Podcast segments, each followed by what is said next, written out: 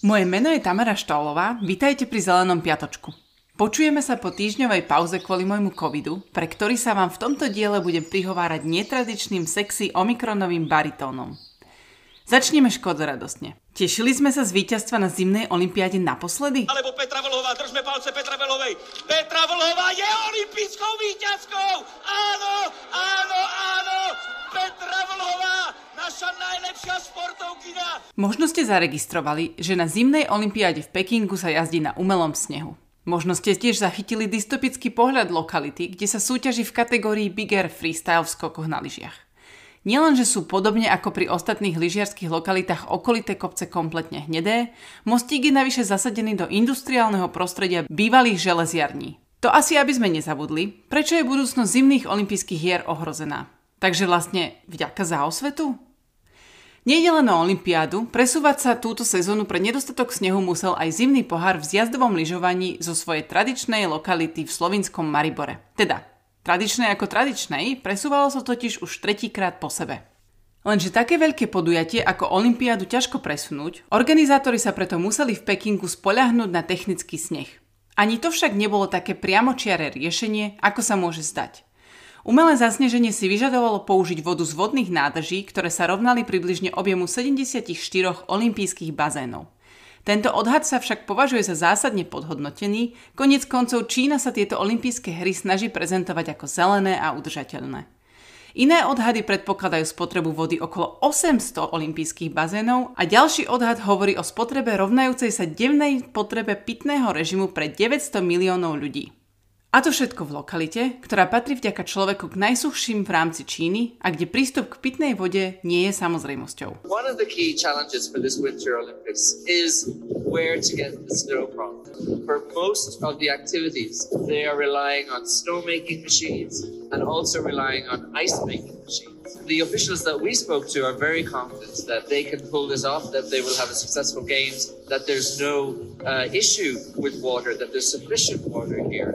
Although uh, not everybody agrees with that, and some scientists would say that uh, you know this region of China that we're in is actually one of the driest parts of the country. It has a history of water shortages. Ak sa upokojujete tým, že veď hlupy sú a problém je v zlom výbere lokality, zamyslite sa znova. Obdobný problém rieši aj v známom talianskom stredisku Cortina d'Ampezzo, kde tiež čelia pravidelnému nedostatku prírodného snehu a často sa jazdí na umelom. Pripomeňme si, áno, technický sneh má iné vlastnosti, je rýchlejší a teda nebezpečnejší. Najväčší potenciálny problém však predstavuje pre životné prostredie, z ktorého sa získava voda potrebná na jeho výrobu. Ľuďom môže chýbať ako zdroj pitnej vody, obdobne tiež ekosystémom. No a kým si zase ponadávame na Čínu, veď predsa ani klimatickú zmenu nemá zmysel riešiť, keďže za všetko môže Čína, pozrime sa na situáciu u nás doma. Očerpávanie vody na zasnežovanie predstavuje problém aj v obľúbenom stredisku Jasná v Demenovskej doline. Pre účely lyžiarského strediska bola v roku 2019 povolená výstavba vodných nádrží so zásobou vody 50 tisíc kubíkov, čo sa rovná približne 20 olympijským bazénom. A pripomeňme si, že voda na zasnežovanie je v jasnej čerpaná z rovnakého zdroja ako pitná voda pre región Liptova. V ďalšom obľúbenom lyžiarskom stredisku v našom najstaršom Tatranskom národnom parku v Tatranskej Lomnici zasnežujú pre zmenu z prírodného skalnatého plesa. To minulý rok prvý raz v histórii vyschlo, na vine sú dlhšie obdobia bez rážok ako dôsledok klimatickej zmeny. Hovoríme pritom o zasnežovaní z plesa, čiže jazera ľadovcového pôvodu s takým citlivým ekosystémom, že je zakázané si v ňom po náročnej túre aj nohy omočiť. Máme teda čo robiť a naprávať aj u nás doma, rovno pod nosom. Vlhovej zlatá medaila posledná zo zimných olympijských hier asi nebola, ale je to pekný príklad, ako klimatická zmena zasahuje do všetkých aspektov našich životov a možno aj inšpirácia, že vždy existuje spôsob, akým túto zložitú a pre niektorých vzdialenú tému možno priblížiť a komunikáciu ušiť na mieru. Na hrdého národovca a podporovateľa slovenského športu asi nezaberie opisovať zmenu klímy cez obrazy vychudnutých ľadových medveďov, plaviacich sa na osamelých kryhách, ale ohrozenie obľúbených športových podujatí by mohlo aspoň zaujať. Takto sme si vyvrátili mýtus, že nie všetko environmentálne zlé sa deje len v Číne. A ostaňme rovno pri téme klimaskepsy, klimatických hoaxov a dezinformácií. Začneme krátkou odbočkou do slovenského parlamentu a k vyjadreniam jedného jeho poslanca. Vplyv človeka, ten e, objemový vplyv, ktorým prispieva do celkovej produkcie e, skleníkových plynov, je len nejakých e, 0,3 Čo? No, si na to prišiel? To bol Radovan Kazda v roku 2007 otvorene popierajú človekom zapríčinenú klimatickú zmenu. Ja nie som ekonóm, e, som vyštudovaný pôvodne polnohospodár. A nie si ani klimatológ, ale to ti zjavne nebráni spochybňovať klimatickú zmenu. Našťastie v roku 2007 bol po ruke klimatológ, aby mohol tieto výmysly vysvetliť. Vznikol zaujímavý názor. Ó, aké gentlemanské od profesora Lapina nazývať každou z názor zaujímavým. Vznikol zaujímavý názor, že človek zanedbateľne prispieva k skleníkovému efektu atmosféry vzhľadom na prirodzený cyklus. Nemiešajme do prirodzeného cyklu tých 210 miliard tón, ktoré kolujú medzi zemským povrchom a atmosférou, pretože tie sú takmer konštantné každý rok. Výsledkom je bilancia 0,4 4 miliardy tón približne, ktoré sa uložia každý rok do fosílií a presne také isté množstvo sa sopečnou činnosťou a inými mechanizmami dostávajú do atmosféry. Čiže tých 0,4 miliardy tón ročne, to je bilancia uhlíka prirodzená. A my prispievame 9,2 miliardy tón. Teraz, do konca tohto storočia, to môže byť až 30 miliard tón fosílneho uhlíka. To je skutočne mimoriadne veľký nárast oproti tomu, čo je prirodzená bilancia. Preto je teraz o 37% viac oxidu uhličitého v atmosfére, o 170% viac metánu v atmosfére a sú tam skleníkové plyny ako freóny a halóny, ktoré vôbec v atmosfére pred rokom 1930 neboli. Žiaľ, klimatolog po ruke, na telefóne alebo vôbec kdekoľvek v relevantnej vzdialenosti chýbal počas nahrávania podcastu The Joe Rogan Experience.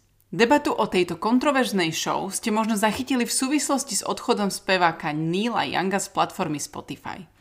Negatívna spätná väzba na Rogana a Spotify prišla potom, čo si Rogan do podcastu pozval doktora Roberta Malona, virológa a známeho covid skeptika podcaste bez oponentúry pracovali s nesprávnymi dátami, rozoberali dohady o tom, že americký prezident Biden nebol v skutočnosti zaočkovaný, hoci sa tak stalo v priamom televíznom prenose, alebo porovnávali vakcináciu s nacistickými experimentami. Len necelý mesiac neskôr si Rogan pozval do podcastu psychologa Jordana Petersona. Reč prišla prirodzene aj na klimatickú zmenu – ako sme si už povedali, odborníčka či odborník na klimatológiu po ruke nebol, tak si museli Rogan s Petersonom vystačiť sami. The climate change one is a weird one. It's requiring a lot of thinking. You know, who believes that in 10 years Miami's going to be underwater? Who believes that this is probably hyperbole? And that it's a, a, gross exaggeration. And the reality is, you know, the world sort of always goes through these cycles of change, but human beings are definitely having an effect on it, but a small effect compared to cows and other other things. It's like it's hard to sort out. That well, that's because there's no such thing as climate. Neviem ako vám, ale mne pri tomto argumente skoro zabehlo. Rozdávanie rád mimo svoj odbor majú Petersonovci zjavne v rodine. Peterson má alebo mal totiž obdobie, keď sa stravoval výlučne troma zložkami potravy. Hovedzím mesom, soľou a vodou. Robil tak na radu svojej cery Mikaily, ktorá bez vzdelania či pozadia v oblasti výživy, podobne ako on v klimatológii, propaguje túto dietu. I only ate steak for about a year and a half and then I started eating steak and lamb and I didn't use any supplements. I eat liver about once a year. But no, normally the lion diet doesn't need extra supplementation unless you're deficient. Kým odborníci a odborníčky zhrozenie hovoria o dôsledkoch tejto lion diet, vrátane zničenej črevnej mikrobioty, teda populácie baktérií v našich črevách, úplne neschopnosti regulovať hormóny či vážnych srdcových problémoch, Petersonova dcéra ju propaguje na sociálnych sieťach a necháva si za svoje rady platiť. A expertné vyjadrenia hovoria o rakovine hrubého čreva, kardiometabolických ochoreniach či jednoducho hroznom živote na takejto strave, Mikaela priznáva, že jej telo na tejto extrémnej diete z neznámych príčin okrem hovedzieho mesa, vody a soli toleruje aj vodku a bourbon. Čin čin! A viete čo? Aj k tejto diete si Rogan zavolal psychologa Petersona rozprávať ešte v roku 2018. Podľa slov Mikaely si vďaka nej vyliečila rôznorodé autoimunitné ochorenia, ktoré jej strpčovali život. Možno preto teraz jej otec spochybňuje klimatickú zmenu, vďaka ktorej sa otvorene hovorí o dopade živočišnej stravy a špecificky hovedzieho mesa na koncentráciu skleníkových plynov v atmosfére. Climate and everything are the same word. And I, that's what bothers me about the climate change types. Like, climate is about everything, but your models aren't based on everything. Your models are based on a set number of variables. Yeah. Nie je, tu sa nemá pritakávať. Tu mal prísť čas na oponentúru s radou klimatológie, no Rogan namiesto toho necháva Petersona ďalej blúzniť o klimatickom modelovaní, ktorému zjavne nerozumie. You've reduced the variables, which are everything, to that set. Well, how did you decide which set of variables to include in the equation if it's about everything? And that's not just a criticism. That's like, if it's about everything, your models aren't right. Because your models do not and cannot model everything. What do you mean by everything when you say? Well, when but that's what that's what people who talk about the climate apocalypse claim in some sense. We have to change everything. It's like everything, eh? Okay, what and the same with the word environment. That word doesn't mean it, it means so much that it actually doesn't mean anything. Namiesto Roganovho mm a je, yeah, ani nie. Odpoveď od klimatickej vedy prišla rýchlo. Odborníčky a odborníci hovoria o ignorácii, nepochopení základov fungovania klimatických modelov a klasickom laickom mílení si počasia s klímou. Znie to inteligentne, ale Peterson je úplne mimo. Argument o tom, že klíma je všetko a teda príliš komplikovaná na pochopenie cez zjednodušené modely, by sa totiž dal využiť aj proti fyzike, biológii či chémii. Ako to zhrnul profesor Mann, ktorý sa štúdiom atmosféry zaoberá celý život, každý veľký vedecký objav vychádza z tohto vedeckého procesu, vrátane fyziky elektromagnetizmu, ktorá umožnila nahrať a odvysielať túto absurdnú konverzáciu medzi Roganom a Petersonom. Ľudia majú právo na názor, ale veda a klimatické modely nie sú vecou názoru. Ak niekto nie je dostatočne znalý procesov klimatického modelovania, nie je správne, aby ich komentoval špeciálne na takej obrovskej platforme, ako je Roganov podcast. Totiž, odpoveď od klimatickej vedy skutočne prišla rýchlo, ale k Roganovým 11 miliónom poslucháčov, ktoré priemerne zaznamená jedna epizóda jeho podcastu, sa jednoducho nemá šancu dostať. Niekedy pritom stačí do slovníka zaradiť jednoduché slovo neviem. To sa však Peterson zjavne nenaučil a v prípade tak obrovského vplyvu by mali nastúpiť ochranné mechanizmy platformy Spotify, ktoré by pôsobili preventívne proti šíreniu takýchto bludov.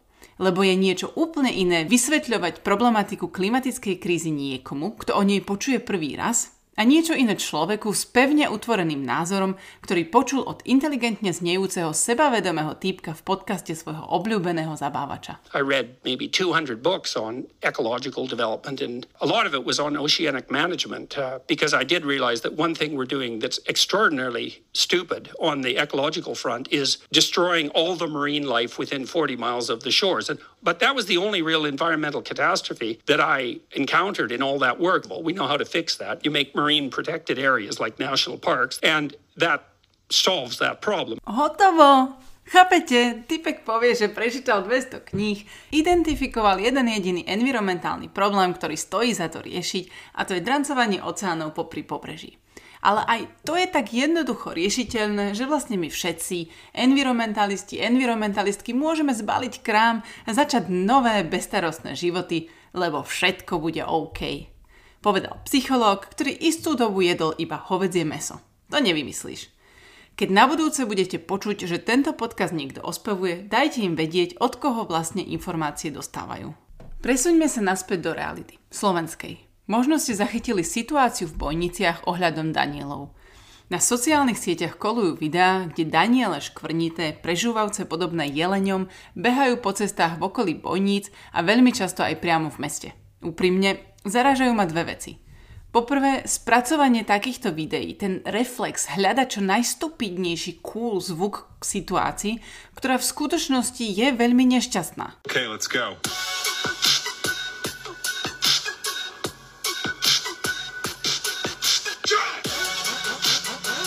Áno, do tohto zvuku vo videu pozorujete vydesené zvieratá v snahe prebehnúť pomedzi auta cez cestu, len aby zistili, že na druhej strane je plot a musia v panike bežať naspäť.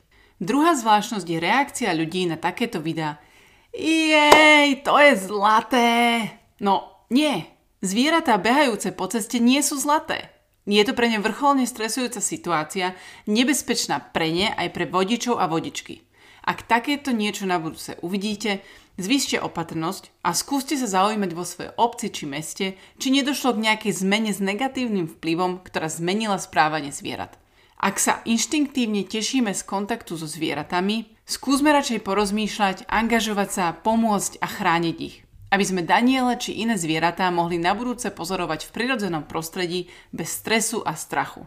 Totiž, ak by to robili všetci, ktorí a ktoré sa pri pohľade na splašené zvieratá rozplývajú nehou, zistili by, že v bojniciach je problém a mohli by skúsiť pomôcť jeho riešením. Nie je prirodzené, aby sa takto zvieratá chovali a neurobili by tak, keby nemuseli. Negatívny vplyv môže byť zásah do migračných trás zvery, oplotením alebo vybudovaním novej cesty. A presne takéto niečo sa deje v okolí bojníc. Zákon o lesoch zakazuje vykonávať na lesných pozemkoch terénne úpravy, stavať ploty alebo budovať chodníky, narúšať pôdny kryt a odvážať lesnú pôdu. Napriek tomu v okolí bojníc vyrastajú ploty ako huby po daždi a dôsledky už poznáme. Zodpovedný má byť nový majiteľ bojnických kúpeľov. Ten sa z bojníc rozhodol urobiť Disneyland a obstávať okolie kúpeľov gíčovými sochami nadrozmerných psov, vežičkami a podobnými absurdnosťami.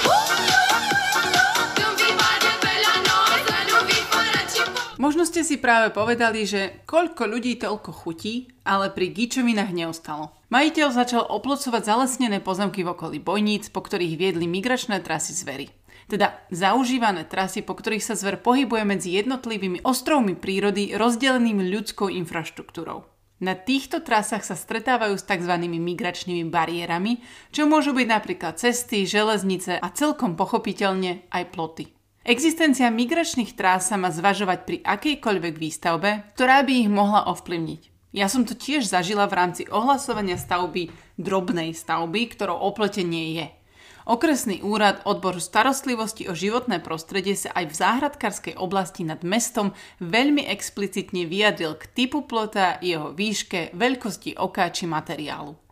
Dnes už dokonca ploty kvôli existencii migračných trás v pokojnej oblasti pod lesom s minimálnou dopravou bez asfaltovej siete ani nepovolujú. A to skutočne nejde o lesné pozemky. Neviem si preto predstaviť, že by takéto niečo mohli povoliť v prípade okolia bojníc, kde to veľmi očividne spôsobuje problémy. Možné scenáre sú dva. Buď je to nelegálne, majiteľ si ploty jednoducho postavil a pridalo sa to k tisíckam čiernych stavie po Slovensku.